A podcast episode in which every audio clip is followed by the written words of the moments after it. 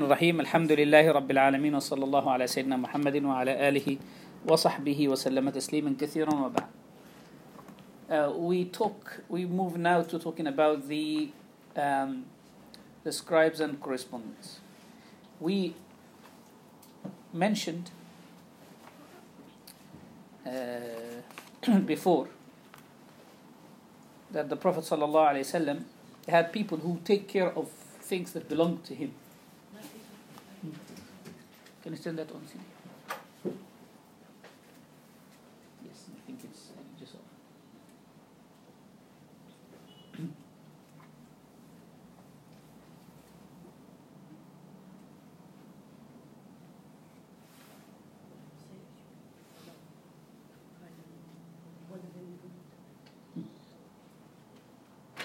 Is it on now?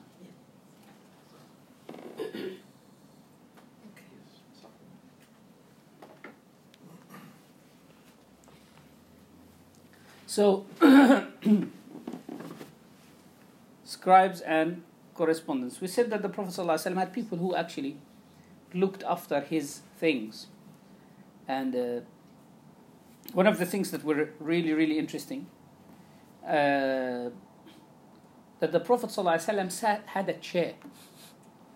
This is something that, that's not commonly known, that the Prophet ﷺ had a chair, even though he وسلم, would not sit on a chair all the time because that was not their tradition but he had a chair صلى الله عليه وسلم عن علي رضي الله عنه علي رضي الله عنه narrated that he entered فإذا بجرو للحسن تحت كرسي لنا الحسن رضي الله تعالى عنه had a jaru you know what a jaru is it's a puppy سيدنا الحسن had a puppy that Al-Hasan رضي الله تعالى عنه had a puppy that was under the kursi under the chair of the Prophet صلى الله عليه وسلم وأتى it's also narrated أن رجلا أتى إليه ليسأله like that a man came to ask the Prophet صلى الله عليه وسلم فانتهى إليه فأتي بكرسي حسبت قوائمه حديد like that a chair the قوائم the legs of it are made of steel was brought to the Prophet صلى الله عليه وسلم فقعد عليه فجلس he sat صلى الله عليه وسلم and this hadith is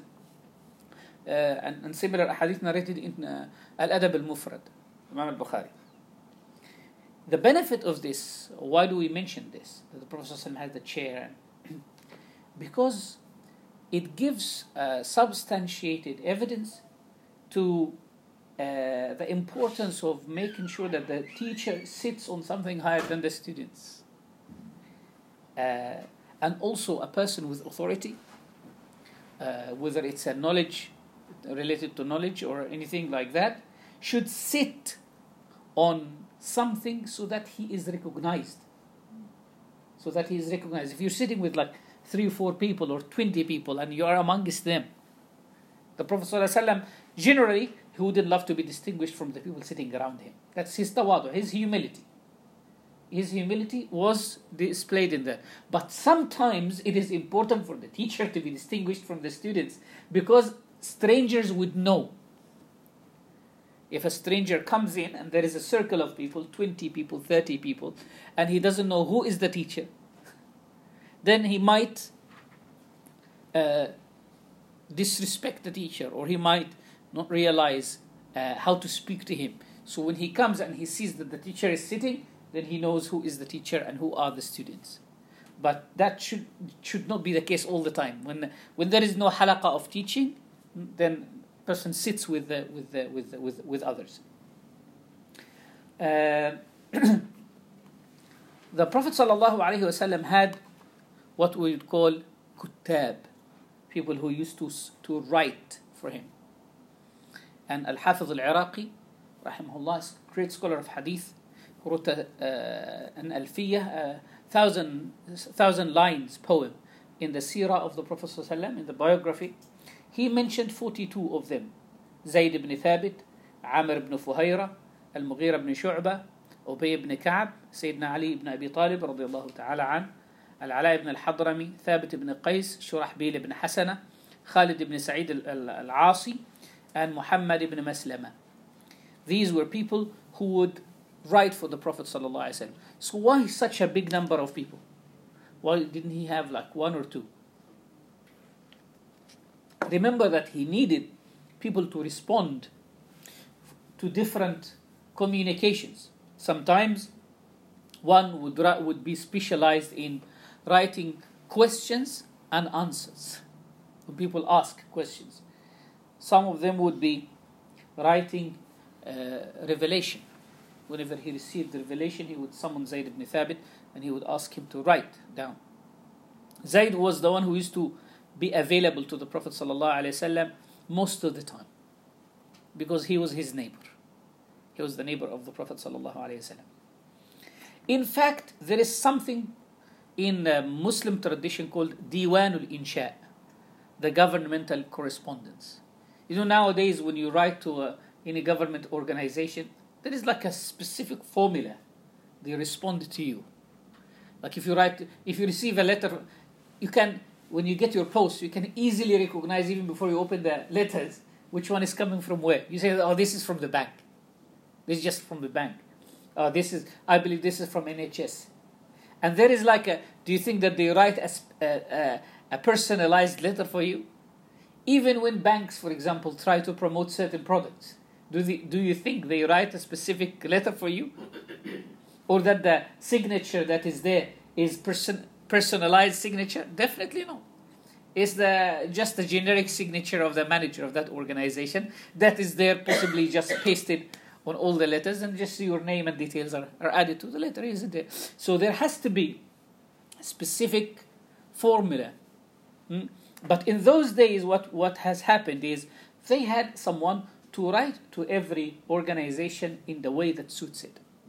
That's called Diwanul Insha, the governmental correspondence. they have what we would call today the legal terminology. The legal ter- terminology. If you're writing a treaty, your ter- the terminology you use has to be very specific.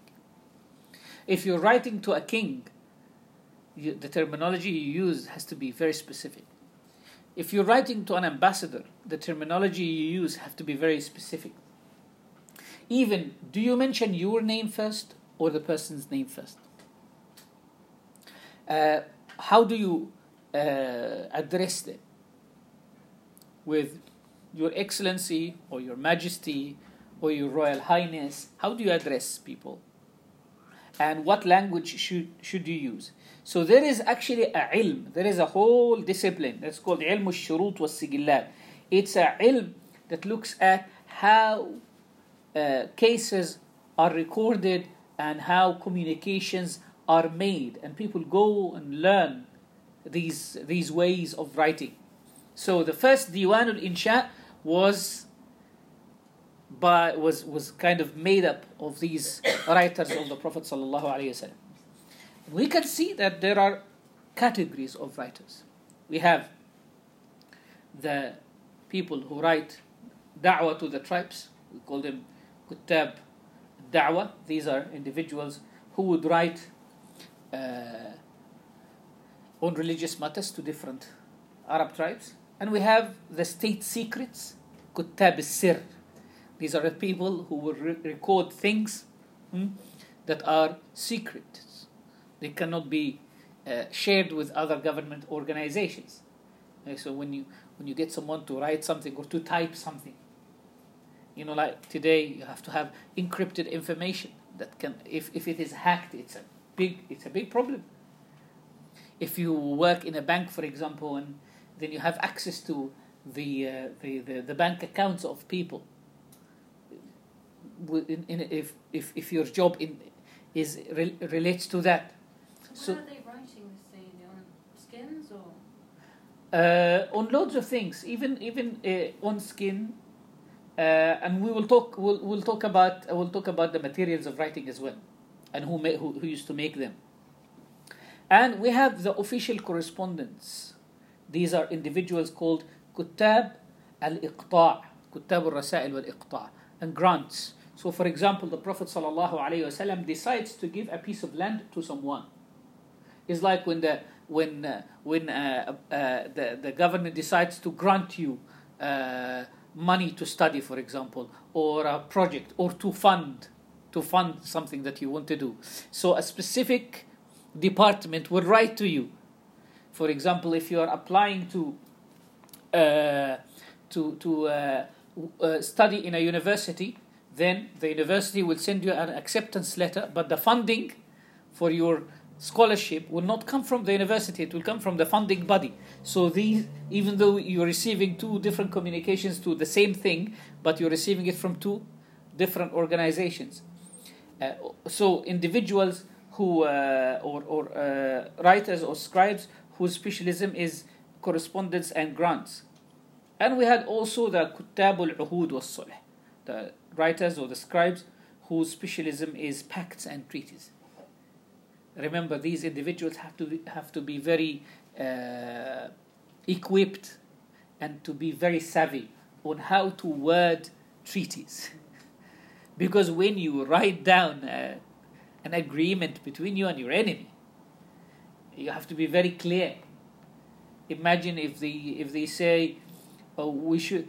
Uh, we can take any alliance except with such and such, like, and they forget a few things or the wording Today, when people, when countries disagree on uh, borders or the understanding of a specific uh, treaty that has been written 50, 60 years ago, they would go to the United Nations and they ask uh, international arbitrators to come and decide what does it actually mean.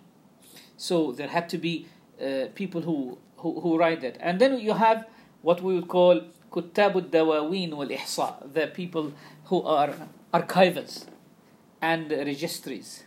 These are individuals who would write the, the, the names of children who are born. Why?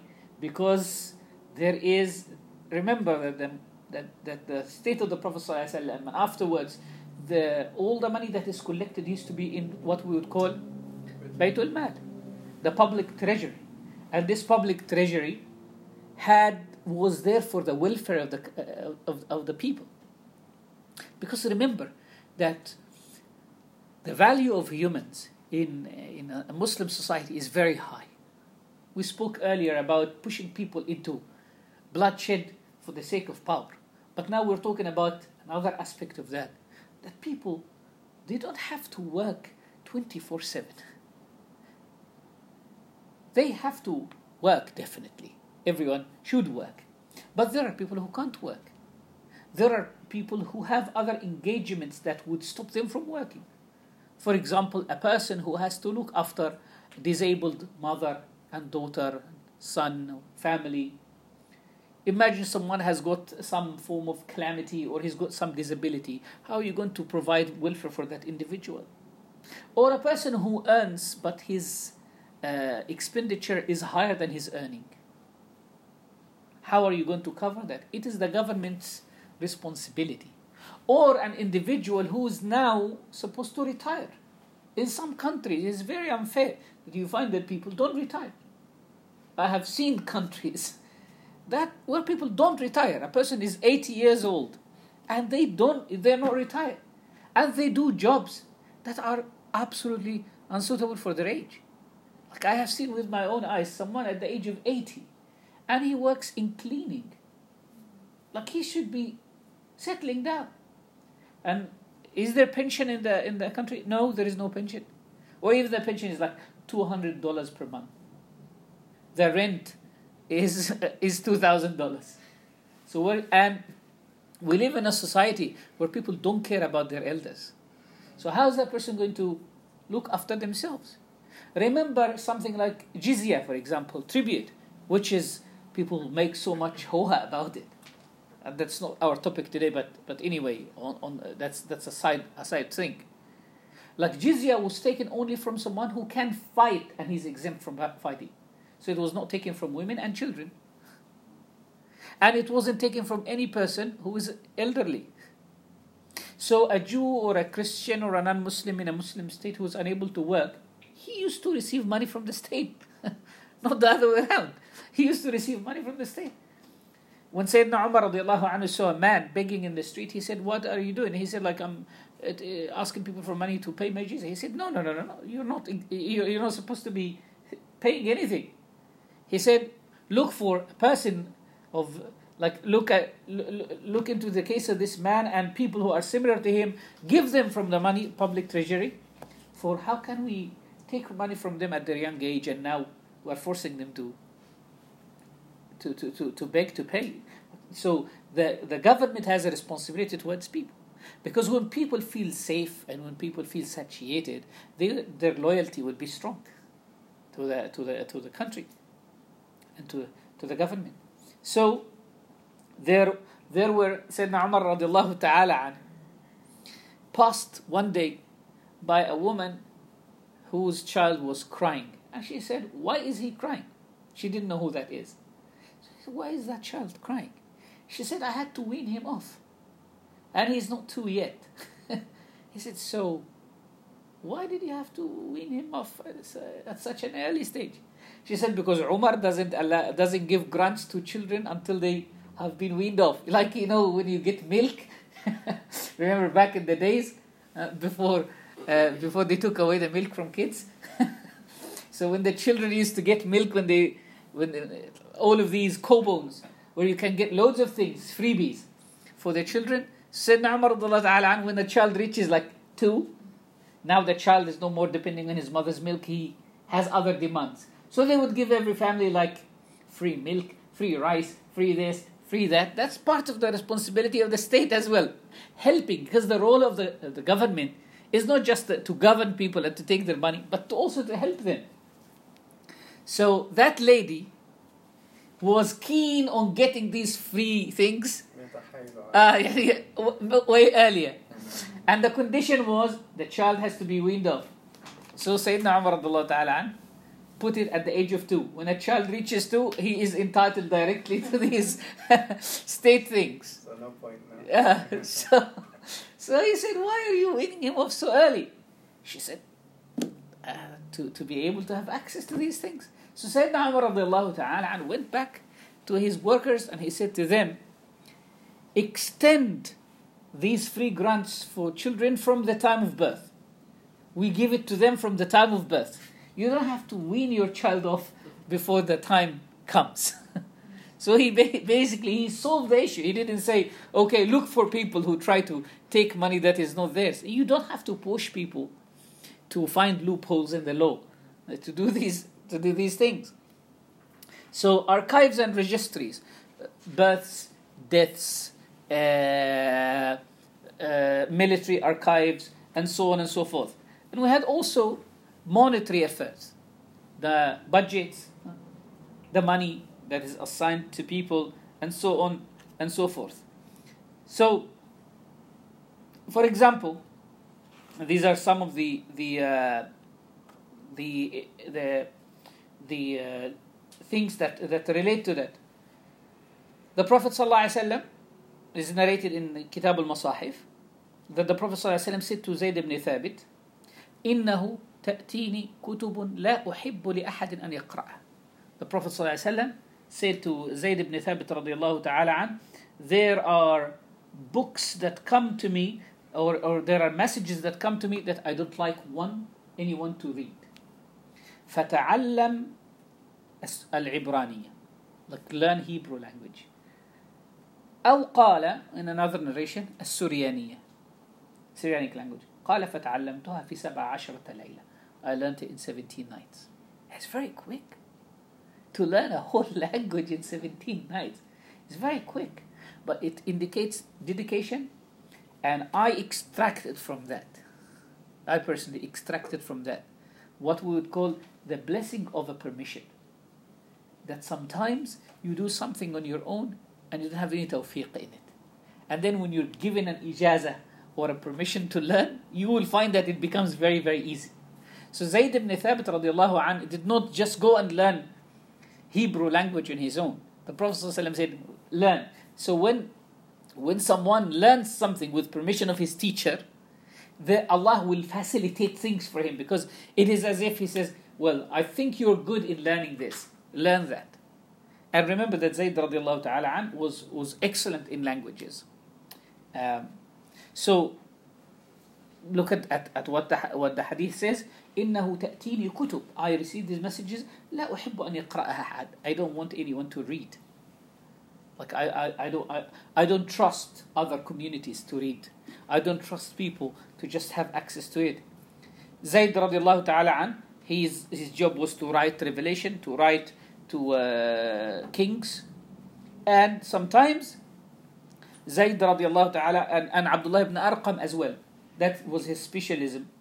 But sometimes Zayd and Abdullah ibn Arqam, who are specialists in writing revelation and writing to kings and monarchs, would not be there فيأمر من حضر بالكتابة بالإقطاع he صلى الله عليه وسلم would command any other person to write them وهو تسويغ and he صلى الله عليه وسلم one of the things that are very very interesting in, in كتابة in writing is التطيين you know mud clay he صلى الله عليه وسلم after writing a message they would wrap it and they would put some mud or clay on it and and seal it. You know nowadays they have wax, waxing things, red wax, and then sealing it. If the seal is broken, you can't actually you can't take it, you can't receive it because the seal is broken. It means that the information there has been accessed. Yeah. So he they, they used to have clay or or uh, dough and then they would seal it. He put the seal on it sallallahu alayhi wasallam. Sayyidina Abdullah ibn Arqam radiallahu ta'ala and this is very very interesting as well. The Prophet sallallahu alayhi wasallam used to test these writers and these scribes' ability to respond. So Abdullah ibn Arqam radiallahu ta'ala an was commanded by the Prophet sallallahu alayhi wasallam to write a, a response. So he said to him, write a response. Read the message, write a response. When he wrote the response, he said, فلما عرض عليه after I re- uh, after I wrote it I read it to him he said read to me what you ha- how did you respond قال أصبت بما كتبت he said you wrote that was a good a good response قال عمر this is very very important as well عمر رضي الله عنه said when I heard the Prophet صلى الله عليه وسلم saying to Abdullah ibn Arqam that he was right in his response قال فلم تزل في نفسي I kept it in my heart حتى وليته على بيت المال until I appointed him to be the public treasury archiver. what does that mean? When you find someone who's been proven to be qualified, you keep that person in mind and then later on use him. Abdullah ibn Arqam radiallahu an, wrote a response in front of the Prophet. The Prophet said, Okay, you read the message, write the response and let me see it. When he saw it, what was the Prophet ﷺ's response? Yes, this is correct. It is validation, isn't it? It's like you qualify. Umar ibn al-Khattab is not sitting there just listening. No, he kept in his mind that the Prophet ﷺ's validation means it's an. This man is good. So he kept that name. You know, when today you go to a, a meeting or to graduation, some, some big companies, they go to graduation and see which students have actually done very well. And they take these lists of students and keep it, or you send someone a CV, and they know that they read your CV and it's a very good CV. Even if they don't give you a job on the spot, what do they do? They contact you after some years and they say, Well, we have a, a, a database of qualified people and now we have a vacancy. Would you like to take that vacancy? The Prophet ﷺ said, I, uh, Umar ibn al-Khattab said, I kept it in my mind. Many years when Umar became the Khalifa, he said, he contacted Abdullah ibn Arqam and he said, come, you become uh, the katib, the archiver of Baytul Mal. Sayyidina Ali ibn Abi Talib ta'ala an was his scribe for the uhud, for treaties and sulh and reconciliation with tribes. Why? Because Sayyidina Ali had an extensive experience and knowledge of the different tribes in Arabia. That's number one. And number two, because he's from Quraysh, and Quraysh were highly respected. So when you get someone to write down a uh, uh, treatise, you need to get someone who's very respected as well, because sometimes people might, if he comes from a like a low a, a low class or a tribe that's not recognized, it's not a great representation. I would take from this. I would take from this something very, very crucial and important. That in ministries of foreign affairs, they in many countries they look at the background of the person who becomes an ambassador because he represents his country. So in some countries, for example, if you become an ambassador, they would look if if if anyone in your family has any criminal record, even if it's like not directly related to you, possibly it's your cousin, but it's like a first cousin. They might say, "Oh, excuse me, you disqualify." From certain jobs, not every job, but from certain jobs. Not that you are taking the person for the sin of somebody else, but because of the that specific job. It is uh, like you might find someone who is brilliant. He's a brilliant mind, but he can't be a, a public relation officer. Why? He's very uh, uh, he's very unpresentable. He doesn't have social skills. yes, he's he's, he's like he's a he's a great mind. He's a geek, but he's not good in in public relation. Why that that doesn't quali- that he's disqualified in this area, but he's qualified somewhere else. So the Prophet ﷺ chose Sayyidina Ali radiallahu anh because Sayyidina Ali, this has been written by Ali ibn Abi Talib. So people will, will give weight to who Ali ibn Abi Talib radiallahu ta'ala anh was. As Zubayr ibn al-Awam and Jahm ibn al-Salt, they would write the charities. Al-Husayn ibn Umayr, Al-Mughira ibn Shu'bah, they would write his needs, alaihi his lists. They would write down the debts between people. You know, when you borrow money from someone, they would write down the debts and the transactions. Al-Quda'i, Imam Al-Quda'i wrote extensively about that. So we can see that it is, it's like training for these, uh, these uh, Sahaba radwanullahi ta'ala. In, in, in, the, in the process of writing as well, there were some adab that relate to kitaba, the ulama have taken from them. One of these is making letters distinctive. You know, one of the, the qualifications of a katib is uh, having khat, husn al khat, good, good handwriting. Like you can't have, like you can't be scribbling and then you want to be a katib.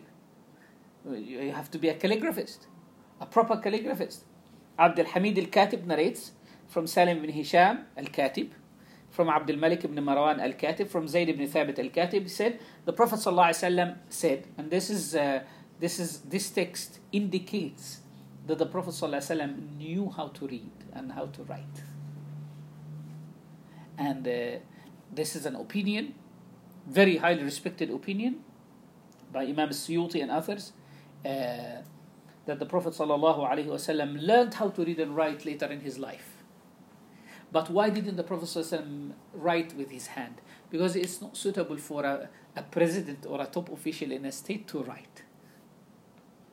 You always have a writer, a katib. You ask him to come and, and write. In fact, Abu Walid ibn al-Baji mentions that the Prophet ﷺ even spoke languages. But also in diplomacy, when you sit with a person from another country, even if you know their language, you don't speak that language because it's not suitable. You speak your own language, your own national language, and he speaks his own national language, and then you have a translator in between. We forget about many Muslim presidents who speak English to English speaking countries. That's only one, one side of our khayba, our failure, uh, because we, it is always the vanquished that submits and surrenders to the victorious. But generally, you will find presidents of countries that uh, other than Arab countries that speak a language other than English, even though they they would understand English, but they wouldn't speak English to you, like a German uh, president, they wouldn't speak English or French. Yeah, French. Like in, in, in Paris, every time you go there, they understand you and they would respond in French, even if you don't understand what they're saying. It is about language and national identity are very related. But unfortunately, countries that have been colonized by by uh, uh, France or by uh, Britain or by other countries, they, they just adopt the language and the culture of the of their vanquishers. So the Prophet ﷺ said to, and this this hadith shows how he knew the shape of the letters. When you spend your lifetime with 42 scribes who write the revelation to you and write this, it's very impossible not to know the shape of the letters. If someone keeps writing something If you say something to someone, if you if you write something to someone, if you have a child in front of you and you say one thing, if they want, they will say they, they will respond. Like my daughter is 14 months. If she wants something, she'll say, Yes. just like a deep breath and she, yes. you know right away. You know right away. She fears the Hoover. So every time she's in the Hoover. and she's just like 14 months. Even if you bring her too close to the Hoover, she would run away as if there is a jinn in the Hoover. so if a child is, is, is so smart that they pick up these things. So Sayyidina Rasulullah said to to his writers إذا كتبتم بسم الله الرحمن الرحيم when you write بسم الله الرحمن الرحيم فبين السين فيه. Make sure that the seen is clear. Make sure that the seen is clear. Why? Because the seen in the riq'ah is just like a line. So sometimes we'll make it short so it doesn't show show up. Or sometimes if the people wrote the like the three parts of the seen it, it requires to be a bit up otherwise it might be similar to something else. One of the adab of writing is to put the pen in the ear uh, when you when you need to think uh, when you're thinking what shall i write why because once you put the pen away you, you look for the pen uh, by the time you look for it you have forgotten what you were thinking قال he said إذا كنت كاتبا if you are writing فضع القلم على أذنك uh, keep the pen on your ear فإنه أذكر إليك for it is it is better for you to remember. It's easier for you to remember that it's here. Or sometimes people put put it in their ear and they still look for it. وللمملي and it also reminds the person who is dictating. If someone is dictating something, they will remember. تجويد الكتابة like one of the things is perfecting your writing. He said that uh, Muawiyah said that he used to write in front of the Prophet ﷺ فقال ألقي الدواء he said put the ink pot on the side وحرف القلم. Sharpen your pen. Sharpening your pen is very very important as well. وأقم الباء and make the باء standing. Make the باء standing. وفرق السين and separate the seen, make the seen long, elongate the seen. ولا تعور الميم and don't like make the meem like a dot, uh, make it round. ومد الرحمن and when you write الرحمن make it long وجود الرحيم and write the rahim in a perfect way look th- these are the words of the prophet ﷺ in perfecting the writing one of the things as well relating to that is التتريب dusting the writing remember in the when you write with ink what happens if you wrap the the, the document right away goes through to the other. Yes, yes. It will be smudging. Yeah, smudging it. So they used to put some dust, like a specific type of dust, very reddish dust. They just sprinkle it on the ink so that the ink dries very quickly. Nowadays, when you have like a fast drying ink, it is better rather than the ink that, like the other day, I was stamping a certificate and then I left it, I had to leave it like for 10 minutes to dry. Mm. The Prophet said في حديث الترمذي إذا كتب أحدكم كتابا if you ever write a message فليتربه huh? فليتربه dust it فإنه مبارك it is it, it makes it blessed وهو أنجح لحاجته because like once you dust it it means like it's done uh, and, uh, and and and it is ev- some, some sometimes people would ask what if the uh, the message or has has Bismillah ar-Rahman rahim Can I put dust on it? Yes, it's recommended to do so. التتريب جائز. Uh, now, if we quickly analyze the uh, writings of the Prophet ﷺ, the messages of the Prophet ﷺ, he always cited his name first. Whenever he would speak to a royalty, he would say, من محمد رسول الله إلى فلان. Hmm? From Muhammad, the messenger of Allah, to such and such. Or من محمد عبد الله ورسوله to فلان. But he would say, من محمد رسول الله. And what do we take from that? That when you write something, you should mention your name. And you should mention your job as well. Or something that you are known with. Why? The ulama said, Al-fatwa bima lam yu'lam nisbatu. A given fatwa from a book that does not have, that does not bear the name of a writer or an author is not jais. You can just find a book in the library and there is no details of a writer or author or anything and just pick it up and it's a book in fiqh and say, I read in a book that it is allowable to do such and such Who has written that book? I don't know because the cover page is not there. So you will find in all the traditional books they will start with يقول فلان قال محمد هو ابن مالك محمد son of Malik said da, da, da, da, da. يقول عبد الواحد بن عاشر يقول راجي رحمة القدير أي أحمد المشهور بالدرديري so on so on they will mention their name because you cannot quote a book without knowing who the author of that book is من محمد رسول الله and he would mention his uh, main job صلى الله عليه وسلم that is he's the messenger of Allah he would separate the topics with the uh, with the wo- with the word أما بعد the word أما بعد always tells us here we, we're going to the topic now this is the most important thing he will mention the name or the title of the addressee if he's writing to Kisra or Qaisar or an individual, he would write, huh? he would write uh, the, either their name or their title. But he, sallallahu alaihi wasallam, would, if the person is uh, Malik, is a king, hmm, he, sallallahu alaihi wasallam, would not write the king. He would write عظيم عظيم كذا. So for example, if he write if he's writing to Kisra or to Qaisar, he would write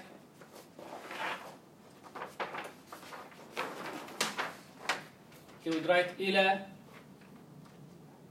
قيصر عظيم الروم عظيم means the great of or the leader of. Why wouldn't he write Bila Qaisar Malik Rome? Because that indicates acknowledgement of his kingdom. it indicates acknowledging his kingdom, that he is a king. And the Prophet ﷺ is writing to him to say, You accept Islam. So you can't acknowledge his kingdom and at the same time say, You accept Islam. Was this the same for King uh, of uh, Habashi?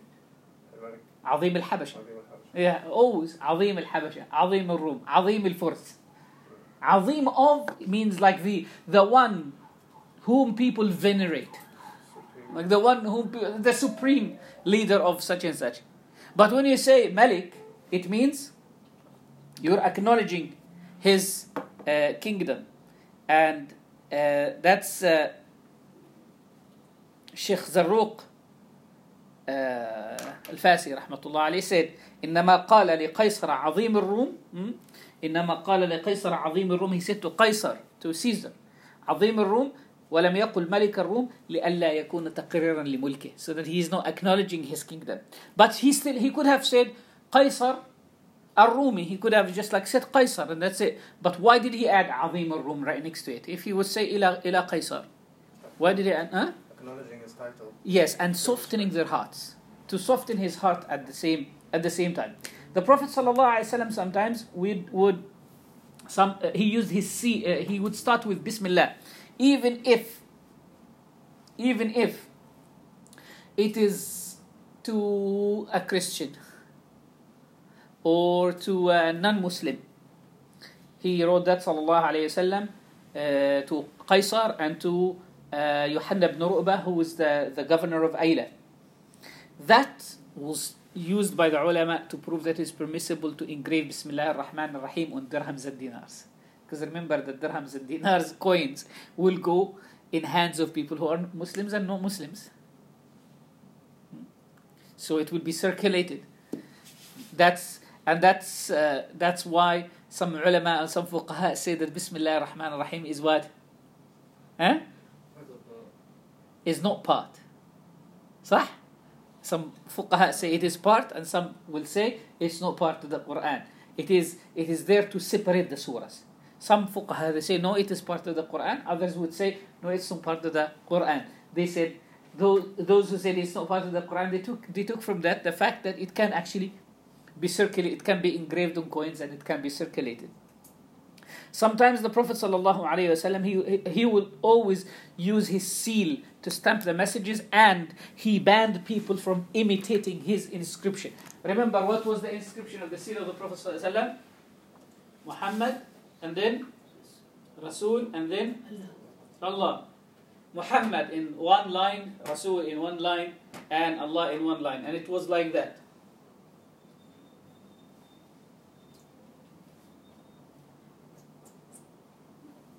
it was inverted so that when when, when, you when when you when you uh, stamp it, yes.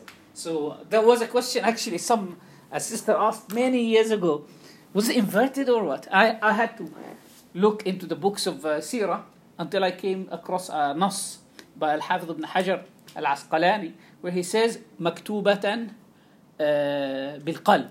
It's like it's it was inverted uh, in some messages, the Prophet sallallahu and there is something very, very important here. The Prophet sallallahu made a ring. That's that's a ring to wear, and that had a stone, and some had no stones. These are rings that he used to wear, but this is not a ring that he used to wear. That's a seal that he used to stamp things with. But it had a halqa, it had a ring. So sometimes he would wear it, and sometimes he would keep it. And there was a man called Mu'ayqib, Mu'ayqib, whose main job was to take care of the ring of the Prophet ﷺ. And the Prophet ﷺ would ask Mu'ayqib to come, give him the ring, and he would stab on it. The Prophet ﷺ, when he took a ring, people made rings. When he made a seal, people thought that they can make eh, seals or rings that have got that inscription. And the Prophet ﷺ banned them from this. Why? Because now this is a sign of the government. It's a governmental stamp. You can't just go, like, for example, Home Office and make a, a stamp like that of the Home Office. What will that be called? Forgery. That's forgery. So he banned people from doing that because that's forgery. Once a ring or a, a, a logo or a slogan becomes a public ownership or an ownership of a company or a name, for example, you if you want to register a company, you have to, you go and check if the name is available or not available. Why? There will be confusion in entities. if you have like five companies that have the same name, there will be so much confusion.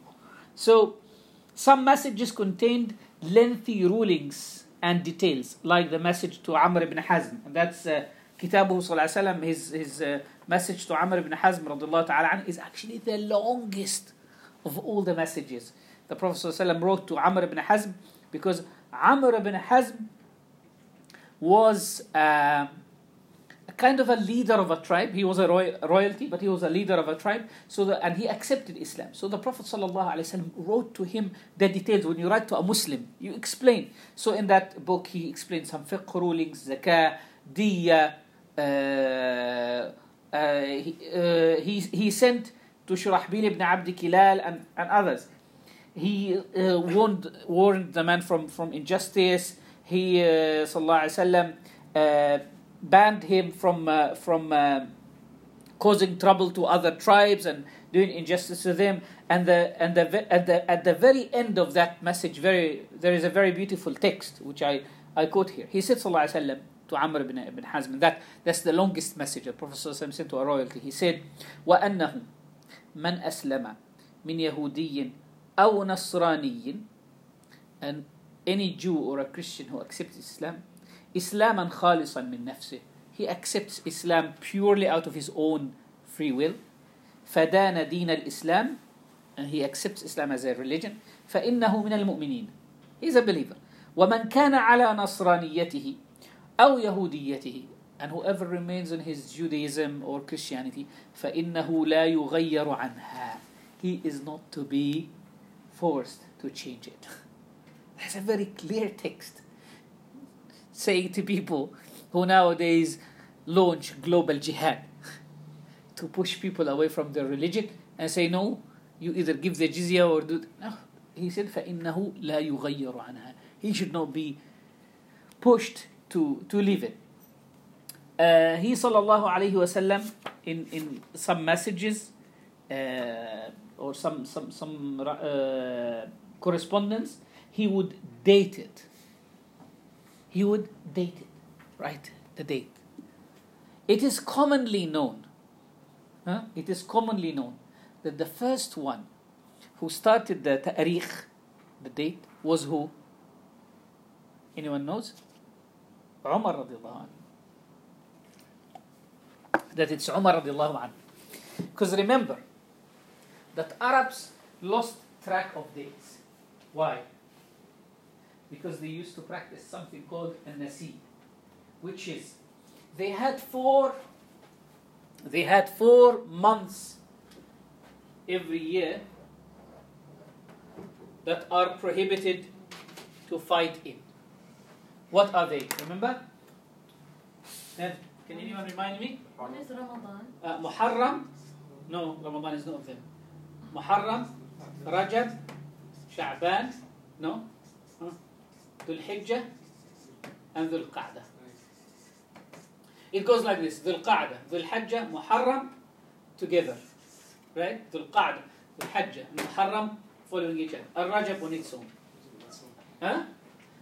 Yes. So these four months, they were not allowed to fight. But Arabs wanted sometimes to fight. They wanted to revenge, a tribe wanted to revenge from another tribe. And it just happens that, you know what? This is going to be Muharram. Or it's going to be Dhul Hijjah. So what they did, they had a man called Al-Qillas. That's his title, Al-Qillas. Al-Qillas was like a priest. His main job was to allow them to fight in the sacred months by calling the sacred months, one of the sacred months, a different month.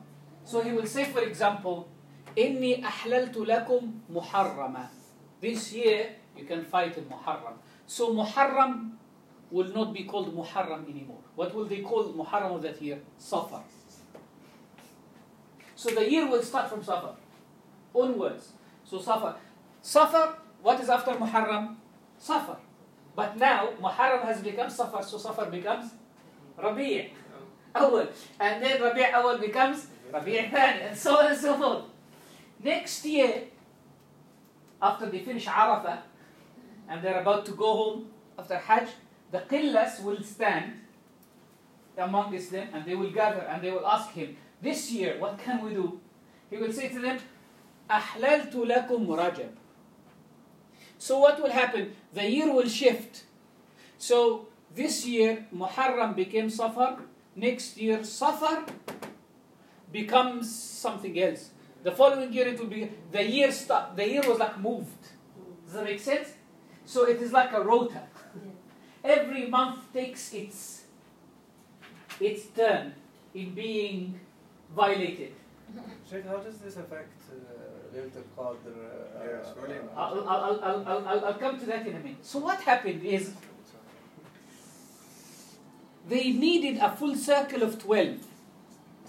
They needed a full circle of 12 to take one, oh, this is Muharram. Oh, next year Muharram is here. Next year Muharram. So Muharram was kept what? Moving. So in fact, for all of the time when the Prophet ﷺ was in Mecca, no months that we, we, we, we know as Jumada was actually fully Jumada. There was always changes in the dates. Even when the Prophet ﷺ made his hijrah,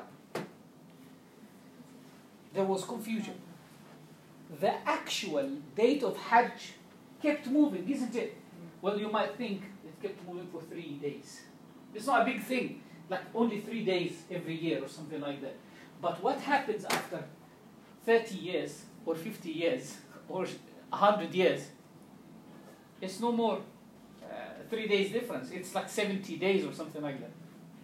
So only when the Prophet ﷺ was in Arafah, in Hajjatul Wada', it was the completion of the full circle and time came back in place. So Muharram was actually going to be Muharram. So the Prophet ﷺ did Hajj on the 10th of Dhul Hijjah, right? or the, eight, uh, the, ni- the ninth of the Hijjah, huh? the ninth of the Hijjah, on that, which year, Ibrahim? 10th year or 11th year? 10th year. So the 11th year of the Hijrah, first of Muharram, yes, 11th after the Hijrah, that was the actual start of Muharram. So that the following Muharram would have been, that is the first. I wrote a lengthy article about that in Arabic, and I delivered in the Palmers Green Masjid. And we proved that through looking at the Jewish date, the Jewish year, because the Jewish year and the, the, it's a lunar calendar. So looking at that, you will, by, by calculation, you realize that it's actually the first of Muharram after the Hajjat al-Wada' would have been the real first of Muharram. In that day, on the 9th of Muharram, uh, on the 9th of Dhul-Hijjah, the Prophet said something very interesting. He said, "Inna zaman قَدْ اسْتَدَارَ The time has taken a full dawra, a full circle. كهيئته يوم خلق الله السماوات والأرض. In the same way as it was on the day Allah created heavens and earth. No one is allowed to play with it anymore. إنما النسيء زيادة في الكفر. You can't play with dates anymore. Today, this is so. Why didn't the Prophet ﷺ prohibit a nasi way before? Because it was not a full circle yet. It would add to the confusion. Okay, so when are we going to start Muharram? So there was a hikmah in such a delay for so many years until that year. And one of the latest surahs revealed in the Quran is Surah At-Tawbah. Surah At-Tawbah was revealed around 9 in the Hijrah. And it contains the ayah about النسيء إنما النسيء زيادة في الكفر يضل به الذين كفروا يحلونه عاما ويحرمونه عاما one year they would allow it next year they wouldn't so sometimes when they needed to extract Muharram they would say okay Muharram is no more Muharram it is Safar the next year they would say no we don't need to fight okay forget about this year but when in a, in a year's time in two years time when they want to uh, you choose another month they will not choose Muharram Muharram has taken its its turn choose something else so they, they kept playing with it the the full detail is not with me at the moment but inshallah possibly can can bring it uh, back to you why would it yazid al kufar? Why does it? Why? because it was an additional ritual that they did on top of everything else they were already like worshipping idols they were already prohibiting certain types of camels so a camel that gives birth to five male camels in a row in like five years they would say oh we can't actually touch it. We can't ride it. We can't eat it. We can't slaughter it. So what they would do they will cut part of its ear and they will leave it uh, wandering in the desert. That's called sa'iba. A male camel that impregnates a female camel 10 females like in a, in a like every year she gives birth to a female they would say ham. This is called ham. Ham that's a name of, of that male camel and they wouldn't ride him, they wouldn't ride that ham and then no one touches the ham. So that was a, a ritual.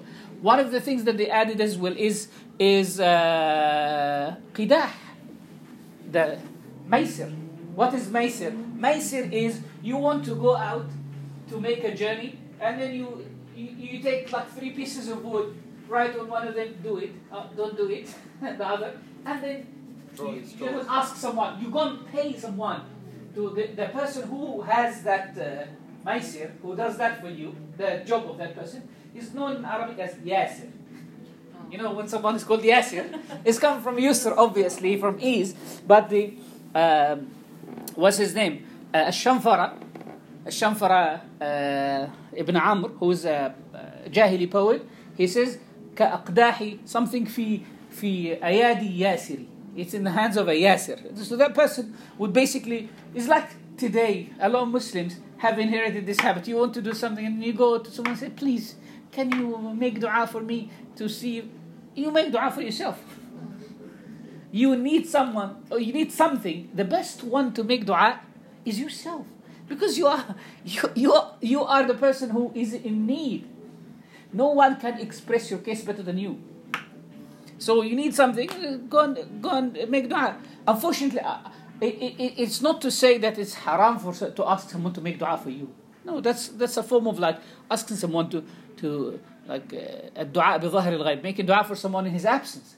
But what I'm objecting to is when you go to an imam and pay him money, and say, please, can you see if my daughter will be happy with that proposal or not? Why should you pay someone to do that? And the imam or the sheikh or the maulana happily takes that. This is a form of aklu amwal nas batil. You're eating people's money without right. You don't. There is nothing called money for dua. Then you go and give someone five pounds and say, please, five pounds dua. in Egypt, uh, in Egypt, they used to have, uh, they had something called Tal'at Rajab. Uh, every day, every uh, every month of Rajab, in the first day of Rajab, Egyptians believe that in the month of Rajab you should go and visit the dead. So that was like a tradition. Uh, obviously, in, in villages it's even worse, and and uh, it was actually an occasion for ladies just to chat and, and joke and talk in the graveyard. So you will find in the first day of Rajab, a few days before Rajab, when Rajab starts, any lady who's a, a widow, or even if she's not a widow but she has someone who's passed away, her brother or uh, father or something, they will go and make something called shurik, make something like pastries. Mm. They will go and bake it, and they get a lot of bananas and an orange, and they will go to the graveyard, and there are people who, masaki, they, they, they would recite Quran, mainly some short surahs for some of this and, and for yeah, some fees and stuff. So these ladies would go and on their way to the graveyard, they are, they are joking. A hundred meters away from the graveyard, they will start crying. They get into the mood of bewailing the dead. And it was something really bad.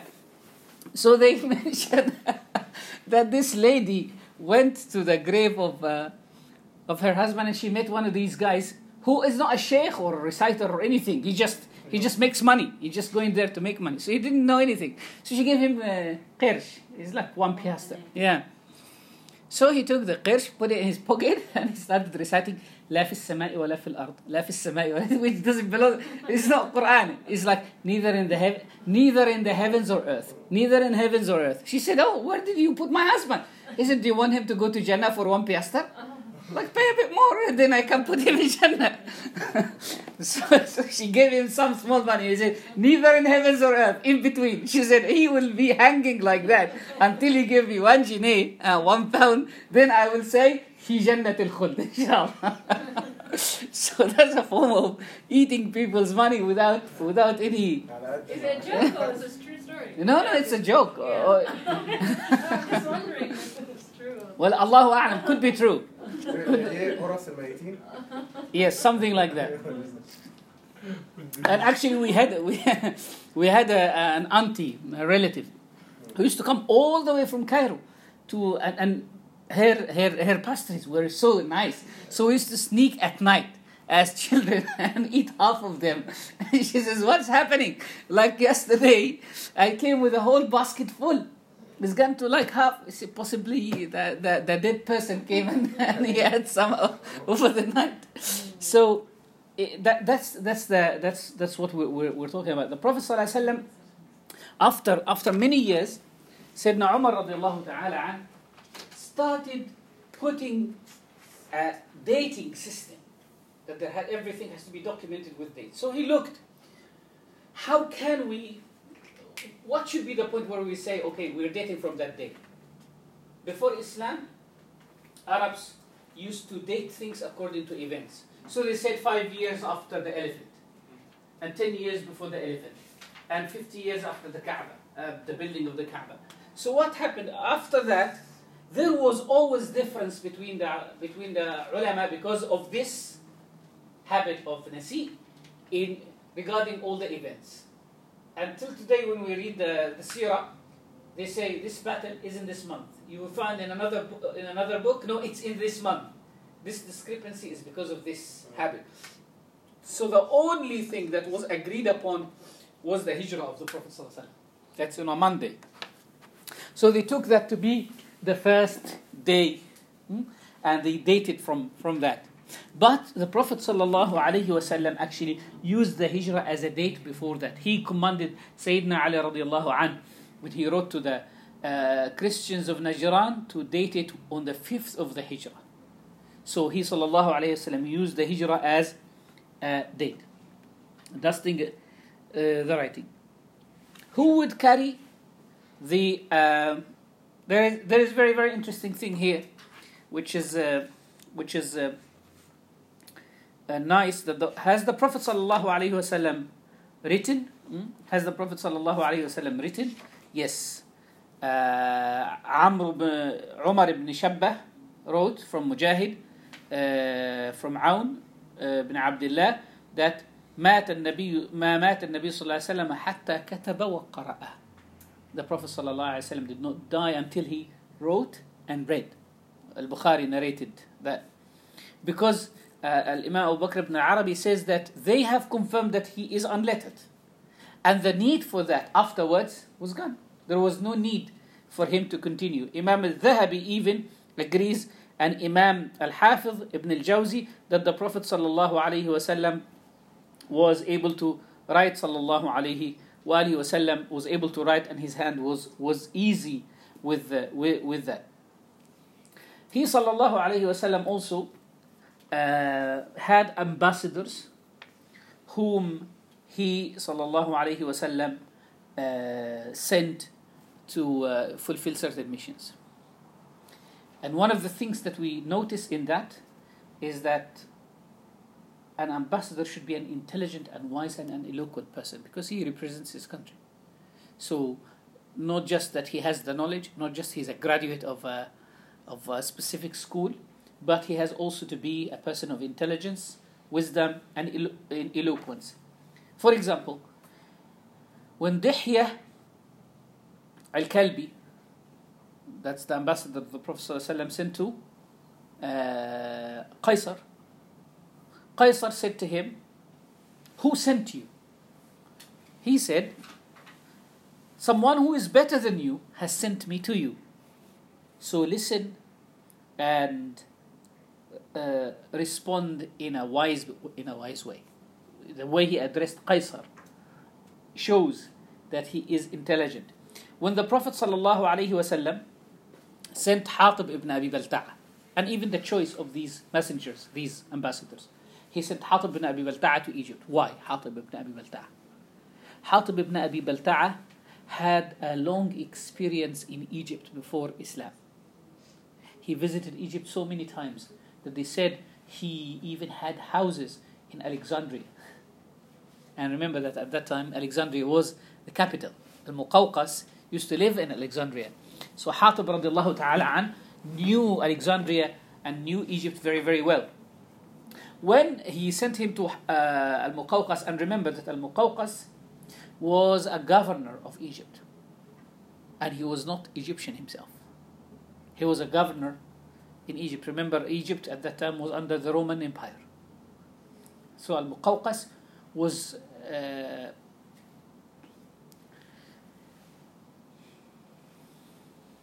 in fact, Al Muqawqas was Egyptian. Al Muqawqas was Egyptian. But uh, he was governing in the name of the Romans. When the Prophet ﷺ addressed him, he said, إلى المقوقس عظيم القبط The leader of the Copts. So he did not remind him of his job, he reminded him of his position, or his nationality and his loyalty. Al Muqawqas was hesitant because just like any governor who represents a foreign government in his own country, he is hesitant. He doesn't want to lose his job. He doesn't want to lose his job. Even though it could have been moving from one government to another government or from one authority to another authority, but he was afraid. So he was like one leg here and one leg back and forth. So he did not respond to the Prophet ﷺ positively, neither did he respond negatively. What did Kisra do? He cut the message of the Prophet. ﷺ. He took his sword and he cut the message in halves. Qaisar went to his people and he gathered his uh, priests and patriarchs and he uh, said to them, What do you think? Shall I follow this man and they were very angry. So he said to them, "I wanted to test your religious, your religion, if you're committed or not." Uh, the Negus and Najashi, he accepted, and he accepted Islam right away. But Al Muqawqas was very interesting. He neither refused completely nor accepted completely. So what he did, his reply to the Prophet ﷺ was a very mild reply. He said, وَقَدْ بلغني I think it was uh, it was um, uh, Qaisar who- he said وقد بلغني أن نبيا يبعث I heard that a prophet will come so I acknowledge that there is a prophet that's coming but but he didn't say anything else Al-Muqawqas said pretty much the same thing but he said وقد أرسلت مع رسولك I have sent with your messenger هدايا gifts so he sent gifts to the Prophet ﷺ, but he did not accept Islam he did not say anything so he sent ma- you see the reply one refused completely one accepted completely and the other two Christian monarchs Qis, uh, Qaisar he said I wa- I was told that uh, وقد علمت أن ن- أن نبيا يبعث that this is the time of a prophet but he didn't say anything.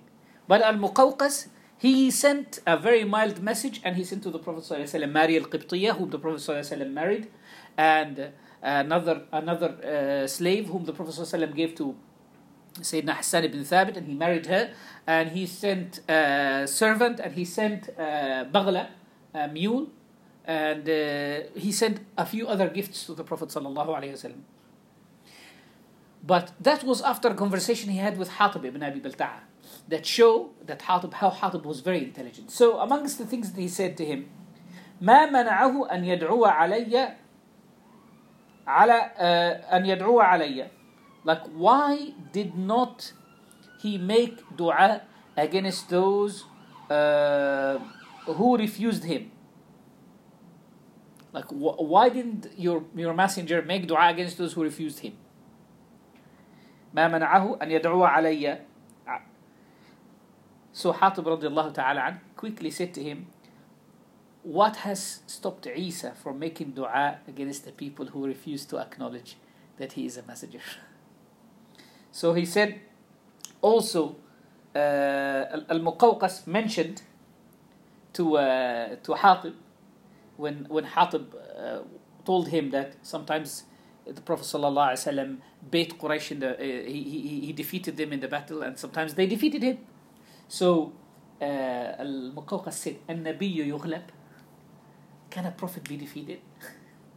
you see that? Can a prophet be defeated? فقال والإله يصلب And a God is crucified. Remember that Christians used to believe in the crucifixion. Huh? Even though they were called Ahlul Kitab at that time. They used to believe in that. قال النبي يغلب قال والإله يصلب That's called uh, uh, ال- ال- البديهة like حضور البديهة being quick-witted Sharp. uh, sharpness Imam al-Baqillani رحمه الله تعالى a great theologian Abu Bakr al-Baqillani had something very similar to that he was invited to um, to, to to meet uh, the the Roman king many years like Imam al-Baqillani was alive about 600 Hijri so he was sent by his, uh, hi- by his uh, sultan or his khalifa to meet that king, and he knew the king knew that this guy is, is one of their uh, the great theologians and great scholars. So he decided to do something to kind of force him to uh, to to uh, to uh, be kind of defeated, to humiliate him. So he there was like a, a very short door that leads to the court of the king. So he said to his messengers, when you bring him, bring him from that door. So because the door is so short, he has to bow down. And he knows that Muslims don't bow down to anyone. And uh, Imam al-Baqilani rahimahullah recognized it right away. So he entered with his back. So as soon as they said, like, you coming from this door, he turned his back to the king and he came with his back. Now he's bowing down to the other direction. Then the king said to him in his conversation, ماذا جرى uh, عن خبر عائشة? What is the news about Aisha? And you know that in the seerah, the accusation that was uh, raised against Sayyidah Aisha and how Allah subhanahu wa ta'ala acquitted her in the Quran. So he said, similar to that of Maryam, except, uh, uh, and the Quran came acquitting her. You see how, how, how he picks on things. Because the Jews accused the Sayyidah Maryam, لَقَدْ جِئْتِ شَيْئًا فَرِيًّا Then he said to him, now Imam al-Baqilani is, is attacking. So he said to uh, the patriarch, the leader of the, of the church, was standing next to the king. So he turned to the patriarch and he said, How are you? And how's your wife and children? So the king said, Oh, glorious God, this is the patriarch. He doesn't, he's, he's a monk. He's celibate. He doesn't get married. He doesn't have a wife or children. He said, Oh, subhanAllah, like the patriarch doesn't have wife or children, and you claim that God has a wife and children and a child, has a wife and son. so that's that's quick-wittedness. One of the things that we notice about the ambassadors as well is that ambassadors need to be good-looking and presentable. We spoke about that before, but Dihya al-Kalbi radiallahu ta'ala an, whom the Prophet ﷺ chose to go to the Qaisar, uh, Imam al-Aini, mentions كان من أجمل الناس وجها his face was very handsome because when you send someone who looks very ugly or someone who is very unpresentable it reflects the, the, the, the, country that is sending him ambassadors also need to be made aware of their mission and approach like to tell them how to approach their, their message the prophet ﷺ, when he sent his uh, messengers he uh, said إن الله بعثني رحمة Allah has sent me as a mercy فأدوا عني يرحمكم الله ولا تختلفوا علي So deliver May Allah have mercy on you Deliver in this way that, Bear that in mind ولا تختلفوا علي Don't differ from what I say to you Don't change the message I have come as a mercy كما اختلف الحواريون على عيسى بن مريم He صلى الله عليه وسلم would send people when he would send people for missions he would say to them بشروا ولا تنفروا give glad tidings to people don't push people away ويسروا ولا تعسروا make things easy for people and he said that to Abu Musa al-Ash'ari and to Mu'adh ibn Jabal رضي الله تعالى عنه he صلى الله عليه وسلم would assign as we said would assign individuals for certain missions foreign missions so we had رسل الدعوة like these are the messengers the ones that we've talked about they were people of da'wah. Their main mis- mission is to deliver messages that relate to da'wah. Dihya al-Kalbi, Abdullah ibn Hudhafa, Amr ibn Umayyah, Salit ibn Amr, and so on and so forth. And uh, uh, Imam al-Zurqani, rahimahullah, the, the, the commentator on uh, Shifa and, and other books, he says something very interesting. He says he sent six people in one day to different places, to different monarchs. وأصبح كل منهم يتكلم بلسان القوم الذي بعث إليهم. That morning, each one of them was able to speak the language of the people whom he sent to. that could be that they learned it, or could be that it was an a miracle of the Prophet ﷺ that when he said, Oh, you go to this place and you go to that place and you go to that place, they were able, with his miracle ﷺ, to speak that language. We had also individuals who are assigned to uh, like peace messengers. They are there to, uh, he ﷺ sent Kharrash ibn Umayyah al-Khuza'i to Quraysh in, when, when he started a peace treaty with them. He sent Umayr ibn Wahab radiallahu anhu this is very, very interesting. After Fath Makkah, some people who refused the Prophet ﷺ decided to run away. One of them is Safwan ibn Umayyah. His father is Umayyah ibn Khalaf, a big enemy of the Prophet ﷺ. Safwan ibn Umayyah, remember, he, uh, if some years back, after the death of Umayyah ibn Khalaf in the Battle of Badr, his son Safwan ibn Umayyah, this man we're talking about, he sat, he, he came to the Kaaba and he found a man called Umayr ibn Wahab al Jumahi. Umayr ibn Wahab al Jumahi, for the Husna students who can remember that, Umayr ibn Wahab al Jumahi used to be called Shaitan al Arab, the devil of Arabs. Was a very dangerous man. Umayr ibn Wahab had a son who was captured in the Battle of Badr. And he wanted to get his son out of, uh, get his son's freedom, but he didn't have money to pay as a ransom. So he sat there thinking, how am I going to get my son out of this? Safwan ibn Umayyah just lost his father, he was killed. And he was a, a rich man. So he came to Umayr ibn Wahab and he said to him, What are you doing here? If I can only find someone to go and kill this man Muhammad who has killed, like they have killed my father. So Umair ibn Wahab al-Jumahi said, you know, I have my son as well. There they have captured him. But I wish I can go and do that job. But I have children, young children. I have debts. I have commitments. So Safwan ibn Umayyah said to him, don't worry. Here is a sword that has been soaked with poison. Your children are my children. I will pay all your debts. Don't worry. Here is the sword, just go and kill him.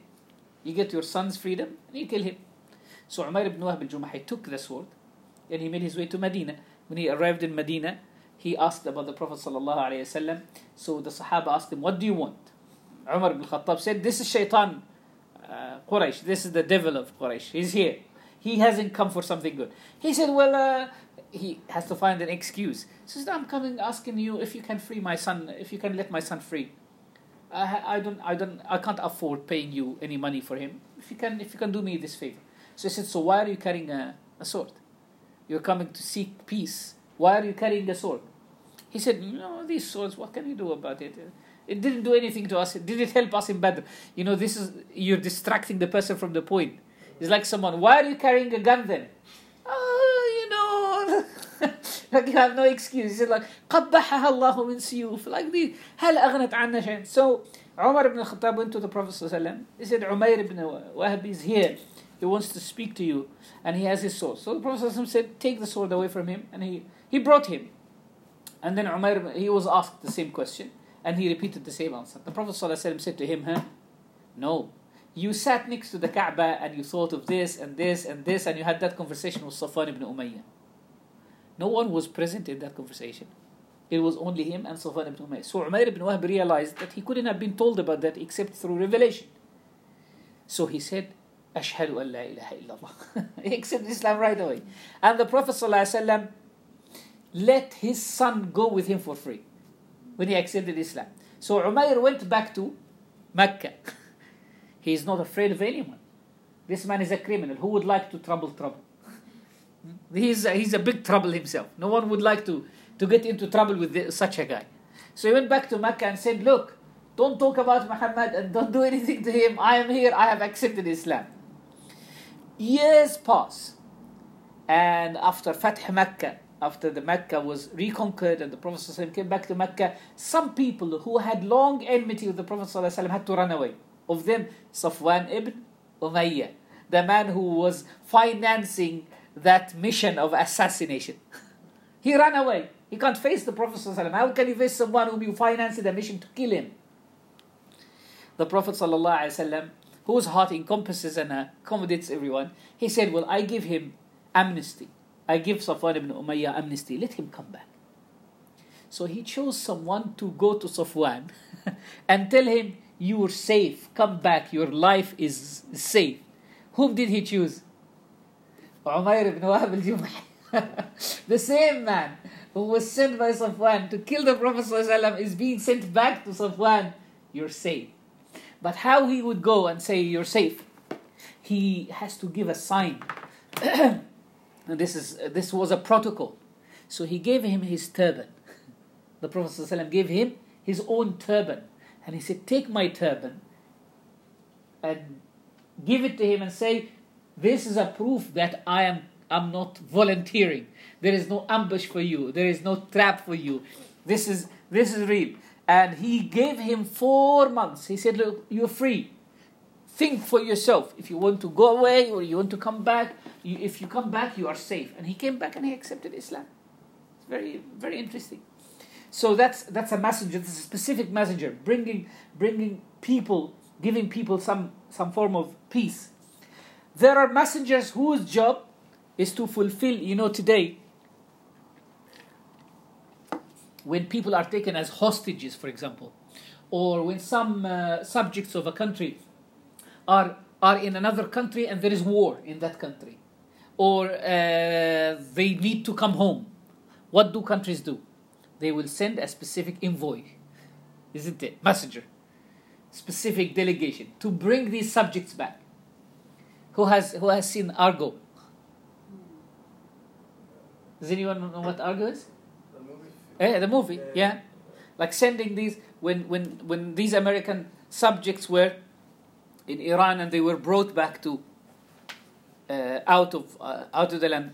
Whom did they send? They sent like a group of Convoy of special. yeah. You see, like special convoys, or and, and other countries. When, for example, British subjects in in, in in another country, they need to come home, so they have to send like specific special uh, envoys and convoys to, to bring them back. So that is the Prophet ﷺ sent Amr ibn Umayyah al-Dumari to bring back the Abyssin, the Muslims in Abyssinia. Uh, and he ﷺ brought him. So, and he ﷺ also sent someone, assigned someone to represent him in the marriage of Umm Habiba anha. Umm Habiba, daughter of Abu Sufyan, was in Abyssinia. So the Prophet ﷺ deputized someone to represent him in that marriage. He's like, a, and we take from that huh, the the permissibility. We extract from that the permissibility of assigning ambassadors to conduct certain things on behalf of others. Today, if you want, for example, to uh, get to marry someone in Pakistan, you go to the embassy and you make what we would call uh, tawqid or like a, a representation or like a power of attorney a power of attorney you give it to someone to marry someone on your behalf or something like that so an-najashi was the representative of the prophet the Negus was the representative of the prophet and khalid was the representative of umm habiba ta'ala uh, also women even sent for a, for a, for a mission. This is like this is something very very interesting. Sending a woman that is Umm Hakim bint al-Harith ibn Hisham. She was the wife of Ikrimah Ikrimah son of Abu Jahl. And Ikrimah ran away from Mecca after the Prophet came back to Mecca so the Prophet ﷺ sent he went to to uh, to Yemen the Prophet ﷺ sent his wife his his I mean Ikrimah's wife to bring him back to the Prophet wasallam. One of the things that relate to ambassadorship as well is what we would call the exchange of gifts and rewarding ambassadors and messengers. Because when people that's completely different from people who are serving inside the country. Because people who are serving in public positions inside the country, they might get gifts and bribes. But these individuals, uh, uh, they, they, in, in public positions uh, abroad uh, is, is a bit uh, different. The Prophet ﷺ to Amr ibn Umayyah al-Dumari to Abu Sufyan with a, with a gift in, in Mecca. And that was at a certain time in order to kind of soften his heart. And that was at the time when the Prophet ﷺ had a peace treaty with the people of Mecca. Mas'ud ibn Sa'd al-Judhami, he was a messenger of a man called Farwah ibn Amr al-Judhami, the representative of Qaisar from Oman. He came to the Prophet ﷺ accepting Islam and he gave the Prophet ﷺ a gift and the Prophet ﷺ gave the, the, that messenger uh, 500 dirhams. One of the things that are attached to, uh, to uh, the am- ambassadors and ambassadorship is what we would call translation department or a turjuman. You know what? ha- Have you have you heard this word dragoman? Yeah, no one has heard this word. It's an English word. It means someone who translates. Dragoman. Comes from Arabic. It comes from Arabic. That, that's the reason why I actually mentioned it. Let's have a look in uh, in the dictionary. Yeah. If if if you look it up, you will find that it it actually. So a, a dragoman is is an individual normally, who would. Uh, yeah, dragoman. Yes, it's here, in the dictionary. Yes, dragoman in the Near East, a professional interpreter. So there were dragomans at that time of the Prophet sallallahu alaihi wasallam. As we, we mentioned before, Zayd ibn Thabit, he, uh, he learned Hebrew in 17 days, but he also spoke Persian, Roman, Coptic, and Abyssinian languages. And these were like the top languages of the world at the time. um, number one that we can we can take from that mm, that we can we can take from that uh, I have extracted from the story of Sayyidina Zayd radiallahu ta'ala.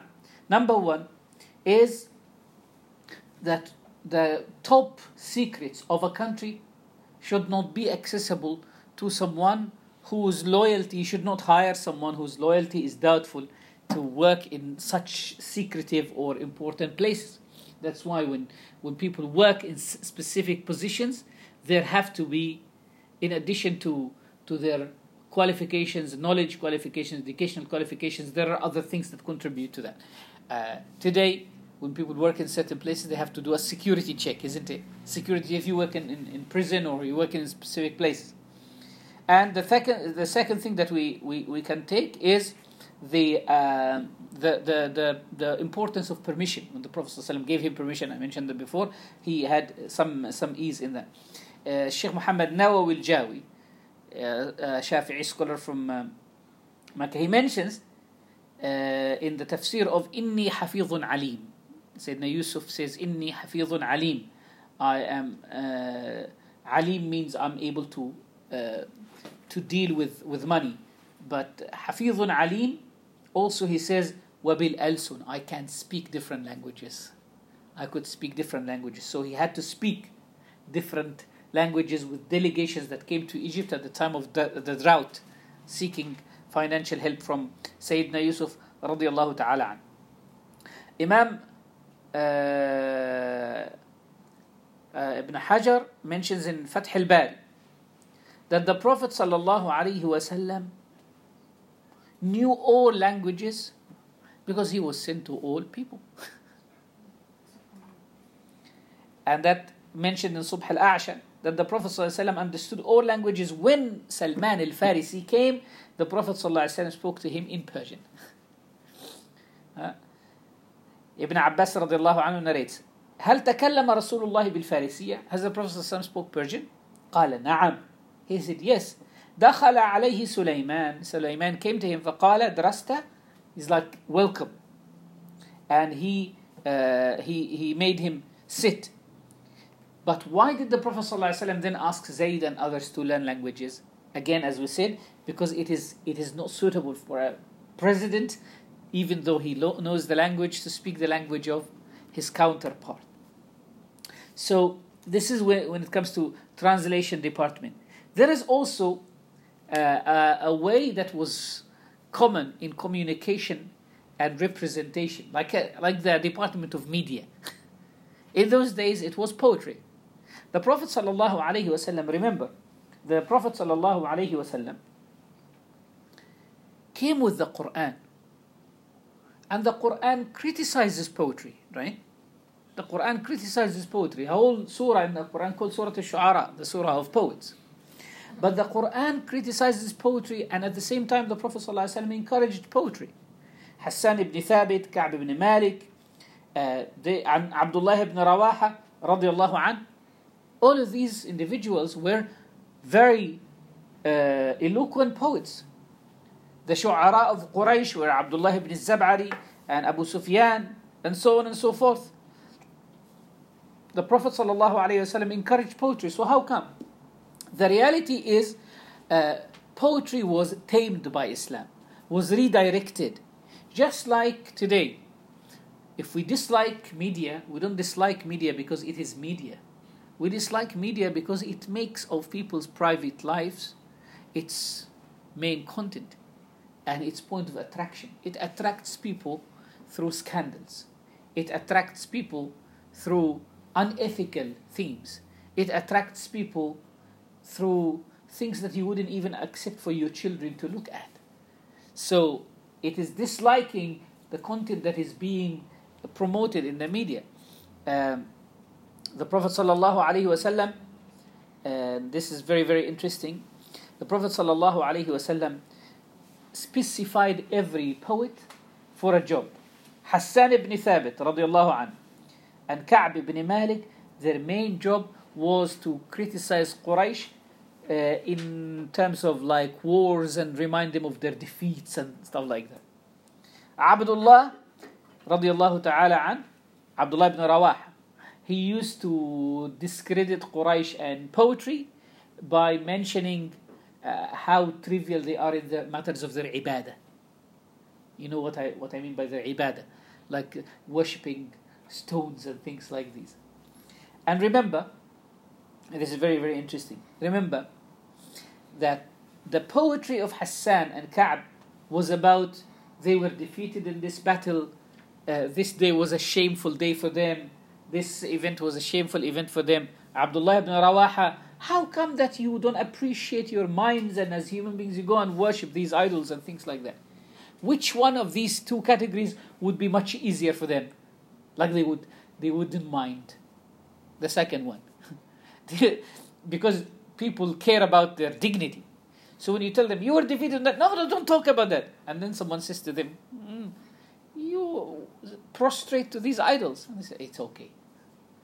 So the Sheikh Abdul Hayy al-Kittani rahimahullah ta'ala says, فَكَانَ قَوْلُهُ أَهْوَنَ عَلَيْهِمْ What Abdullah ibn Rawaha used to mention to them, uh, used to discredit them for, it was easy. Ahwan. Ahwan. Ahwan from the word hayyin. It's easy for them. It was easy for them to, just like he's, this, he's describing our gods, it's fine. Why?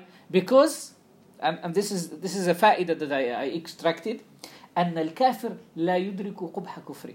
That a disbeliever does not realize how ugly it is to be a disbeliever. Like you go to an atheist and you say, "Look how ugly it is for you to de- de- deny God. Well, that's a source of pride for him. it's not a source, it's not something that he's ashamed of. That's something he goes around. But بل يكون كالمعجب به. Huh? That's uh, it is like happy with that. صاحب المذهب لا يعير بمذهبه. You can't discredit a person who adopts a certain madhab with his madhab. because it's a source of pride for him. Like you go and you disagree with a Mu'tazilite, for example. And you say, like, you guys are Mu'tazilite. Well, that's his source of, of pride. Or you go to someone who's a Salafi you you guys, like, uh, that's his source of pride. He likes that. That's, that's what makes him who he is, isn't it? Vegetarian. Yeah, it's vegetarian. It's like, you vegetarians don't eat meat. Yeah, we take pride in that. No, we don't eat. yeah. That's the point. Or a teetotal, for example, he's well, that, that's something that they it is a source of his pride. So Quraysh did not find it shameful to be called idol worshippers, but they found it shameful to be called defeated and blamed. But when they became Muslims, this is also the observation of Sidi Abdul Hayy. He says, فَلَمَّا أَسْلَمُوا When they accepted Islam, they used to look back at the poetry of Abdullah ibn Rawaha and hate it most. Why? Because now it reminds them of how bad they were. poetry was so important and so valuable. Remember that poetry was a way of protecting the life of someone. Ka'b ibn Zuhair, radiallahu ta'ala an, who was running away when he came back to apologize to the Prophet sallallahu alaihi wasallam after Fath Makkah. How did he apologize? He wrote a poem. The famous poem بانت سعاد في قلب اليوم مدبول. The Prophet sallallahu alaihi wasallam uh, passed by the, the captives of Hawazin, and Hawazin was one of the big tribes that fought the Prophet ﷺ after Fath Makkah.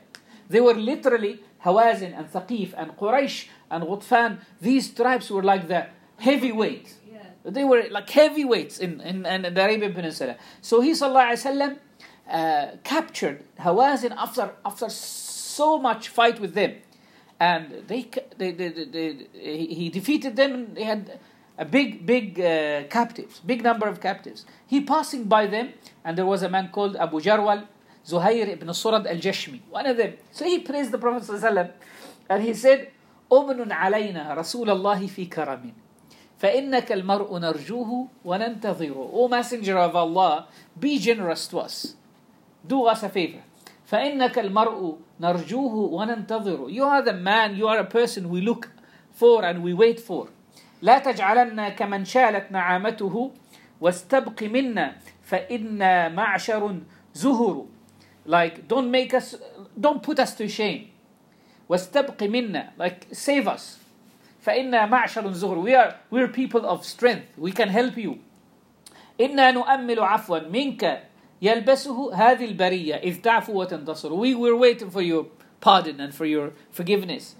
So the Prophet ﷺ looked at them and he liked poetry. He liked that poetry. So he said, ما كان لي ولبني عبد المطلب فهو لكم. Like what I own from you, like whichever captives belong to me and Bani Abdul Muttalib, I set free. And the Sahaba radwanullah ta'ala alayhim said, and we also set free whoever belongs to us. That's, that was a response to poetry. Uh, he sallallahu alayhi wasallam also listened to uh, appreciate appreciated good poetry. He sallallahu alayhi wasallam asked uh, Sayyidina Abdullah ibn Abbas to recite to him the poetry of Umayyah ibn Abi Salt, who was a, a monotheist from before Islam. The Prophet ﷺ asked Abdullah ibn Abbas to recite to him. Also, the Prophet ﷺ, when uh, Hassan ibn Thabit wanted to criticize Quraysh at the time when they had uh, issues with the Prophet ﷺ, the Prophet ﷺ said to him, How would you criticize them while I'm one of them? That means it will entail you criticizing me as well. He said, radiallahu ta'ala an, I will extract you from them as we extract the hair from the dough. Meaning, I will criticize them but not you. But how would you do that? You have to know the lineages of people. You know, like you go into a tribe or to a big family, you need to know who is the cousin of who and who's, and then you like the sub the sub tribes and the sub families.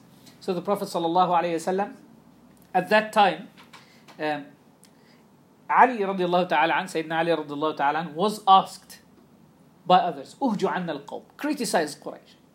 Because Sayyidina Ali radiallahu ta'ala an was a great poet. But the Prophet ﷺ said, لَيْسَ عِنْدَهُ مَا يُرَادُ فِي ذَلك. That which you want is not with him. Meaning, he's not, he's not the person for this job. Even though he was a great poet. Why? I extracted from that that he wanted to remove any embarrassment from Sayyidina Ali radiallahu anhu. How can you ask someone to criticize his own family? How would he make, how would he face people later on? Remember that Hassan ibn Thabit was, uh, was a Medinian. so if he, if he meets Quraysh afterwards and he's criticized them, he's Medinian, he doesn't care.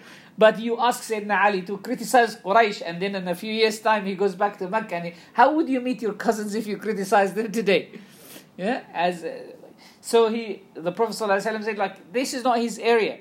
It doesn't mean that it's not his area. He's unable to, to do it, but it, he wanted to save him. Salawatullahi wasalamu alayhi. I will give you a break, inshallah, five minutes break. Then we come back, bi'idhnillahi ta'ala.